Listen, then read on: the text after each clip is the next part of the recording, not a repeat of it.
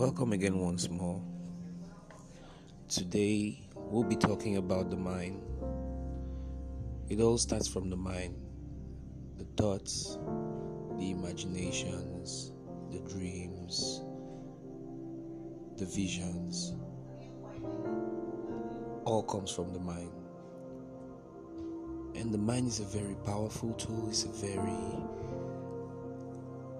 important part of human life because this is where we nurture every thought, every feeling, every action. I am not an expert to put it out the way it has to be or the way everyone has to look at it. I'm just giving my own opinion. And regarding the fact that I am also a human being, I am way more than 80% sure that a lot of people will be able to relate with my situation, just like I've been able to relate with other people's situations. And when we talk about the mind, my point is what does the mind do?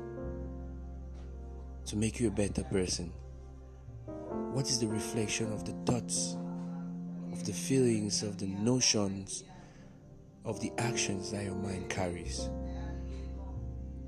It could be positive, it could be negative, it could be helpful, it could be destructive, it could be any sort of thing that is going to paint a picture of who you really are. My podcast names itself We Are Who We Are because whatever we do tends to be a reflection of who we really are. When we look at um, situations that we go through, or we look at situations that we find ourselves in, we realize that the mind had a very, very big role to play you either were able to like follow your intuition, to trust your guts, to trust your instincts, or you were fearful, insecure, and negligent in believing that your mind has the power to make you think to the ability of your actions that can influence a situation in a very positive way, thereby pushing you to resort to weak decisions.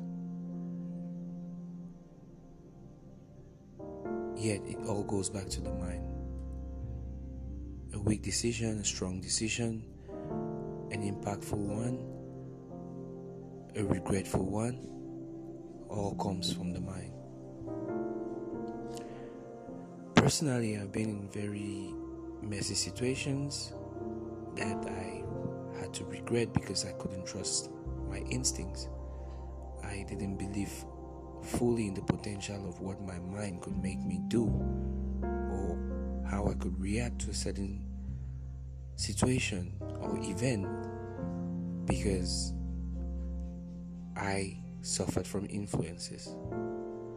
Influences of what you hear, influences of what you see, influences of what you probably think somebody had to go through, and at the end of the day, it kind of impacted you to probably not be able to take the right decision or behave in the right manner. This is not written, this is just subliminal because I am saying it as it comes from my mind. And this is another part where my mind is playing a big role in what I am putting out for other people to listen. If it is a poor and weak expression, it won't have a great impact in anybody's life, in anybody's thought. It won't be as resourceful as it's supposed to be. Hence, I might have to rethink, I might have to reboot or go back to the way my mind generates words, feelings, thoughts, and expressions for a better relation with people will be able to listen to this or for a better impact for people who might need to hear this some way, somehow, somewhere. However, we are who we are, and this is just the beginning of where I intend to go with my expressions, with my words, with my thoughts, while I'll be spending time sharing my experiences, while I'll be trying to relate to other situations that I've seen other people go through, that I've been involved in, and that I've imagined. I only hope that it helps to make my mind as well as others' minds a better one.